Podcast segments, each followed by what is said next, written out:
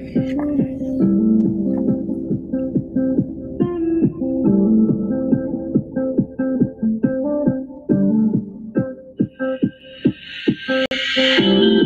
evening. You've reached the Neptune Project. For all you new listeners, I'm your host, Stan Peck, coming to you from a base far off.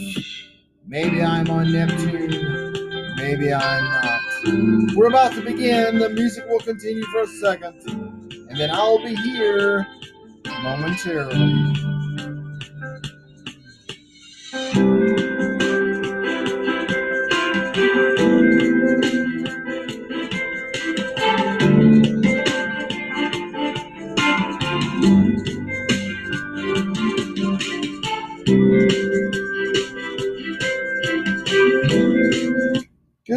Good evening, from the Renaissance City.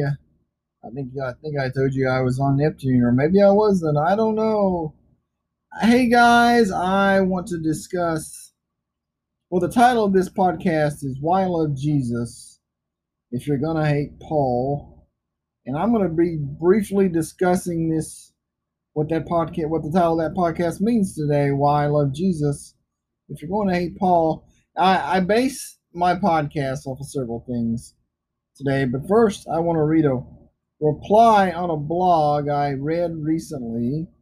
Well, it was a reply uh, post that somebody had responded. This is by someone that says they're anonymous. This is what they said. I find it interesting that all of the opinions here, I think she meant that, that all the opinions here are written by men. As a woman, I would like the opportunity to interject. I have read the Bible multiple times, and every time I come to the teachings of Paul, it makes me cringe. His opinions have become doctrine and so many factions of Christianity. We have an entire religion where women will not cut their hair because Paul said a woman's hair is her glory. I love God, I love Jesus, I love the Holy Spirit. But Paul makes me sick every time I read him. I, folks, I, I want to address Paul today uh, about and respond to this. And first of all, this podcast is, is very controversial, and I don't have all the answers. This podcast, like I said, we are a work in progress. I don't have all the answers. Maybe you don't either. But we can all be Berean in our faith and decide and try to figure out the scriptures.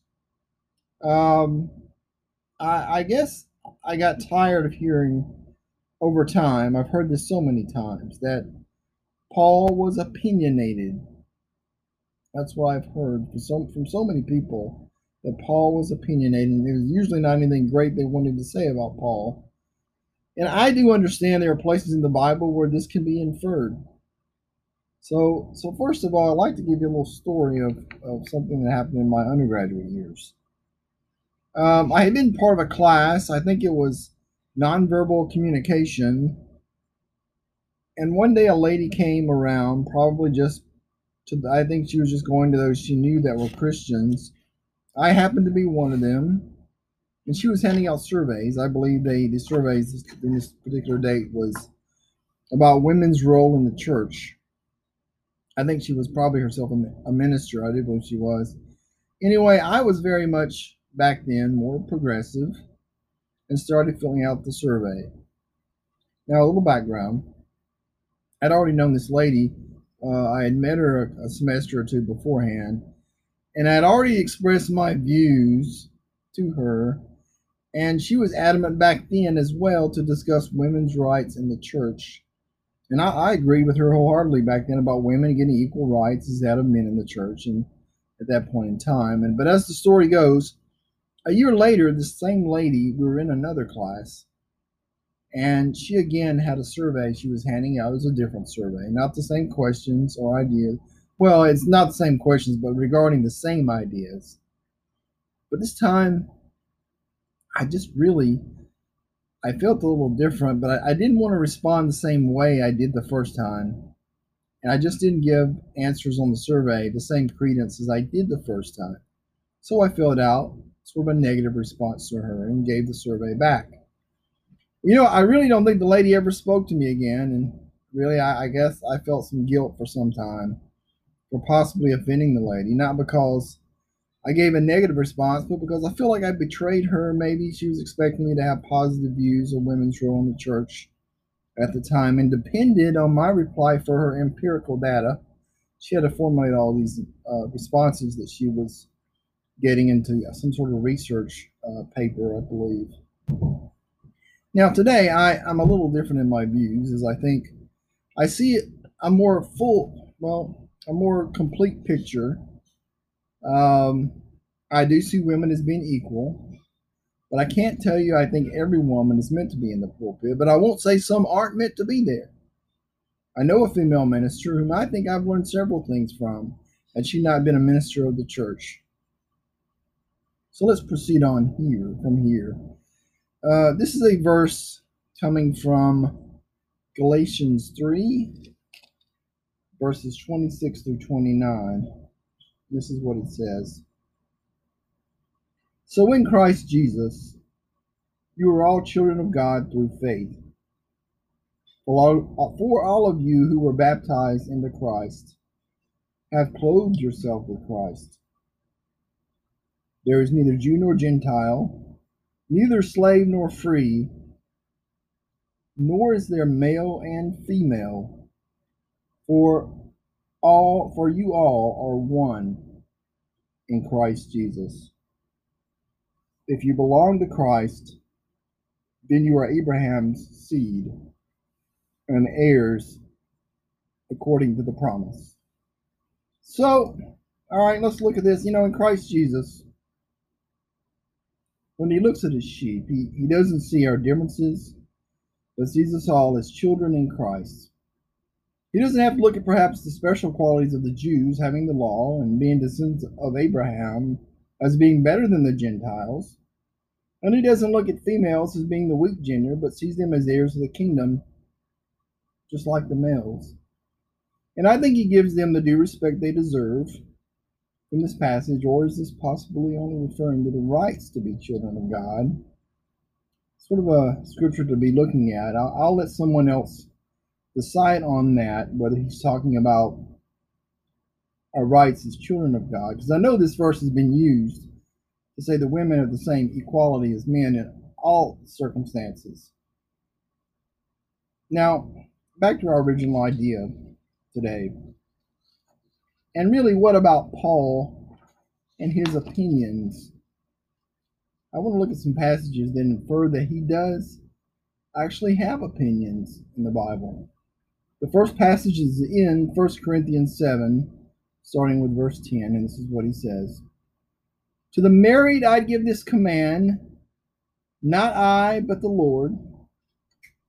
A wife must not separate from her husband, but if she does, she must remain unmarried, or else be reconciled to her husband. And a husband must not divorce his wife. And in verse 12 it says this To the rest I say, I, not the Lord. If any brother has a wife who is not a believer and she is willing to live with him, he must not divorce her. So Paul has two interjections here. Here, one saying that the Lord spoke, and the other saying that it is his words.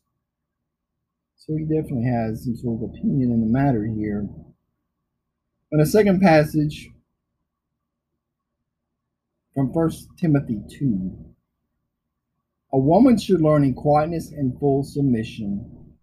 I do not permit a woman to teach or to assume authority over a man. She must be quiet. That's from 1 Timothy 2. And there are many passages where Paul specifically comes out and says, you know, I do this, or I permit this, or I want.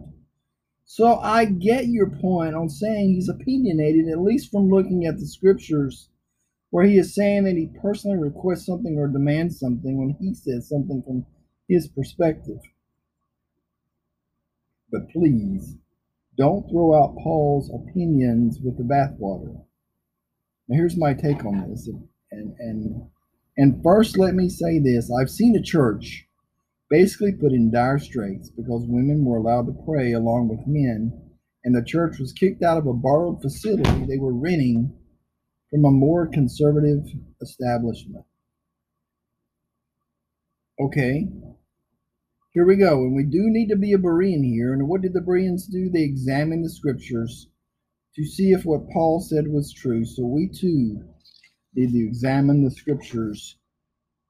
And I want to say this first, though. Paul was an apostle called by God. Are you an apostle? Can you say Jesus blinded you by light, spoke to you and miraculously, really gave him instructions to do someone else miraculously healed his blindness and instructed him to become a baptized believer into the kingdom, all from a divine intervention? Have you performed a sign, wonder, or miracle in the church? And here's the big one Paul had to suffer tremendously for Christ's sake in God's name. And while he was suffering and being left dead at times, if you can think of this chronologically as time being in the future as in the past, while he was suffering, you were on your couch eating from a can of Pringles. Please don't get too offended by that. But that's the harsh part of today's podcast, and I, I, I, I want to give some hope to you out there, though, who, who do claim Paul was opinionated as well. And this podcast is not about how women can't can't have equal roles. And here is where we proceed to do this. So here we go. What do we see Paul interjecting in the passages we just read? Or we do see Paul interjecting in the passages we just read, where he definitely says, I do not permit, or where he says, Not I, but the Lord. So Paul is making a distinction in scriptures when he wants to say what are his thoughts and commands rather than the Lord's. Now I do something here that I, I just want to throw out a call this a left-handed monkey wrench. The Bible says all scriptures God breathed. Does that mean Paul's own ideas are God breathed? Well, I've read and where where that is debated actually, but the Holy Spirit here appears to be showing a distinction between God's ideas and Paul's. Paul was not special no more than you are special. He was chosen by God, though maybe some of you are chosen as well. And definitely we're all chosen to be a royal priesthood and invited into the kingdom, those of us who believe. But I really think here that God is allowing Paul to advocate for himself as he is respecting Paul's opinions, as he has given Paul enough knowledge, and some of that probably the wisdom from scriptures and from God to deal with the church, as possibly maybe God does that with us today. And just really today, just maybe God wants us to use our wisdom He gave us to deal with issues and such that he respects us enough to do that as well. Can you imagine that? God respecting someone. And, and I do re- realize Peter's words God does not show favoritism. And in some versions, it says God is no respecter of persons. But that just means God does not show favorites, He does not have favorites. He, however, just may respect their free wills at times, believe it or not. Now, can you imagine that? God giving us a way to go about our free wills. I can use my free will for the good or for the bad, though. So, what did God res- respect Paul to write on his own in these passages that are now so offensive so that people will now complain about Paul's opinions? Well, most of this stuff, really, I've heard from others complaining about Paul's opinions well, mo- most of the stuff I've, I've, I've heard from this do come from women, um, but and they're men too. But I a lot of the stuff when Paul talks specifically about women's roles in the church, some women do get offended by what he says. Now, here's another idea to discuss too. Um, Paul does not specifically say um, I permit or I do not permit.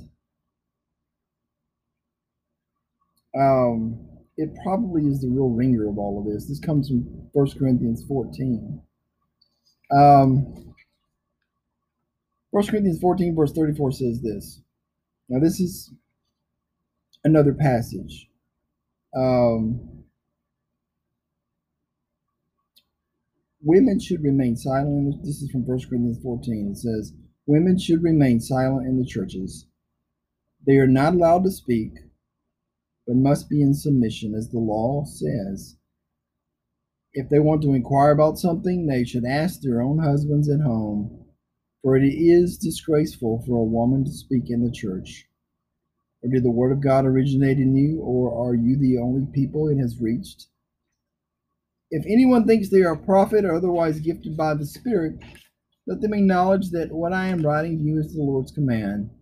But if anyone ignores this, they will himself themselves be ignored. Now that's some pretty serious stuff. And you know, my first take on this really, I was offended too when I read that passage. Um, I started actually judging our churches really from, from, from reading that, saying, my goodness, we need to silence all the women in our congregation. Now, I'm not really at this point going to give you a definite answer to this verse, but uh, and this is the reason why, because Paul talks in this verse. He says about those who think they are gifted enough to respond, and you know, God did not give me a special gift to determine women's roles in the church. We're only discussing this as Bereans. Paul is the apostle speaking here. But there could be an indication here. I've done some of the research on this that the law Paul talks about, remember when he said women must be in submission as the law says, could actually be the Roman law that Paul was talking about at that time. As why would Paul be an advocate for grace versus the law? He was a big grace versus the law advocate. And then come back with the law says this or the law says that. Yes, Paul said uphold the law of Christ but he was a preacher of grace, not really a, a law oriented preacher. Now, some say he was referring to Genesis 3 in this, and you can read that on your own. But here's where I finally respond on these issues. We've got to quit referring to Paul as just opinionated and not recognize his authority, not only for back then, but for now. Yes, there may have been instances where he put his opinions in, but he clarifies in Scripture what his opinions are and what are not his opinions. We don't find him saying something that is just his opinion without us, without him telling us first. Can we respect Paul in that? For the females and males who keep coming back to Paul, and to the lady whom I read about in the beginning, who obviously had a hatred for Paul I think you're hating Paul because you see that there are injustices in the church, like the one you mentioned, where it says, Judge for yourself. Is it proper for a woman to pray to God with her head uncovered? Is not the very nature of things teach you that if a man has long hair, it is a disgrace to him, but that if a woman has long hair, it is her glory? Paul says earlier on, before it even said this a man ought not to. And he goes on and says some other things, but let's see what that verse is actually saying here. It says, the verse says specifically, a man ought not to cover his head, since he is the image and glory of God, but the woman is the glory of man. Possibly we need to decide if ought is something coming straight from God, or rather, Paul is inferring, again, his ideas. This passage also begins with Paul talking. Now, this is important. This passage also begins talk with Paul talking about traditions, and that is something to note. Tradition does play a role at times. I want to get back to the word that I mentioned, I believe was in my last podcast, the word respect. and leave you today with, with that particular word because here's where I believe we can decide whether a woman should speak or not. And I just want to say that I speak in words that flow sometimes throughout my podcast without going back to prior ideas, so I apologize in this. I think those of us who possibly have been in the church a while can understand what I'm saying. When I'm saying when I want to address women's roles with with here, um, I think what we have to do is we need to distinguish what the Holy Spirit wants rather than what we want. And is the spirit of the church that you belong to, I'm talking about the spirit with a little s, not a big S, does that mean that that or that does mean that each church has a different personality? So what I'm saying is is um, the Holy Spirit is the ultimate decider in what is the truth or not in a church. I've been in churches, for example, with with a certain spirit, and a woman speaks up to say something, and bam, everybody immediately gets sort of a, you know, OMG, what just took place? And everyone begins to feel very uncomfortable about this. Should someone rush in and immediately change something that would offend the entire congregation? Probably not. So, really, let's pay attention to what the Holy Spirit is doing in your church, as well as the Spirit, with a little less, of your congregation. And I want to say this regardless of what I say, the Holy Spirit has been poured out on all men anyway, and the words in red say that in the New Testament Gospels. And I'm not talking about the indwelling spirit that the believer has, but the measure of the Holy Spirit poured out on the world to convict men and women. That's in the Bible, I promise you. And I want to say this for those of you who are women pastors, I'm not here to debunk your faith or pastoralship. Is that a word? I'll be honest with you. I'll be honest with you. I've learned several things from preachers like Joyce Myers. But I will say to those to close is, is this. Let's look at the opinions from apostles and respect that even if they were Paul's opinions, then they came from a source that is to be respected. He had reasons for his commands, and God chose to put his opinions as well in the Bible. And maybe we need to respect Paul and his opinions. There's no reason to hate Paul. As Christ didn't give us his personage, is that a word, in the Bible to dislike, he didn't give us his, he didn't, God did not give Paul to us to dislike. As Christ came and his messengers to, Christ came to bring good news. Right? Did Christ not come to bring good news? So let's today begin looking again at what is the good news. If what you are doing is bringing about good fruit in your life and for everyone else, the fruit that Christ did talk about in the red letters, if it's if you are bearing good fruit for Jesus Christ, then maybe you are doing something that is related to the good news of Jesus Christ and what he came to do on the earth. If it is bringing harm to anyone, or could possibly bring harm, then maybe we do need to think a little.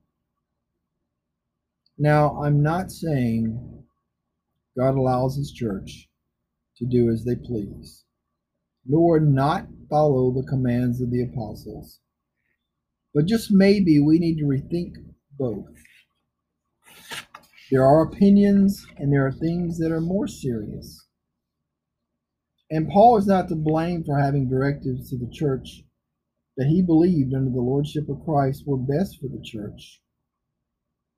And I'm not telling the churches who hold to conservative views about women's roles to just all of a sudden start allowing women to, for example, pray along with the men, which would happen was what happened in our particular church.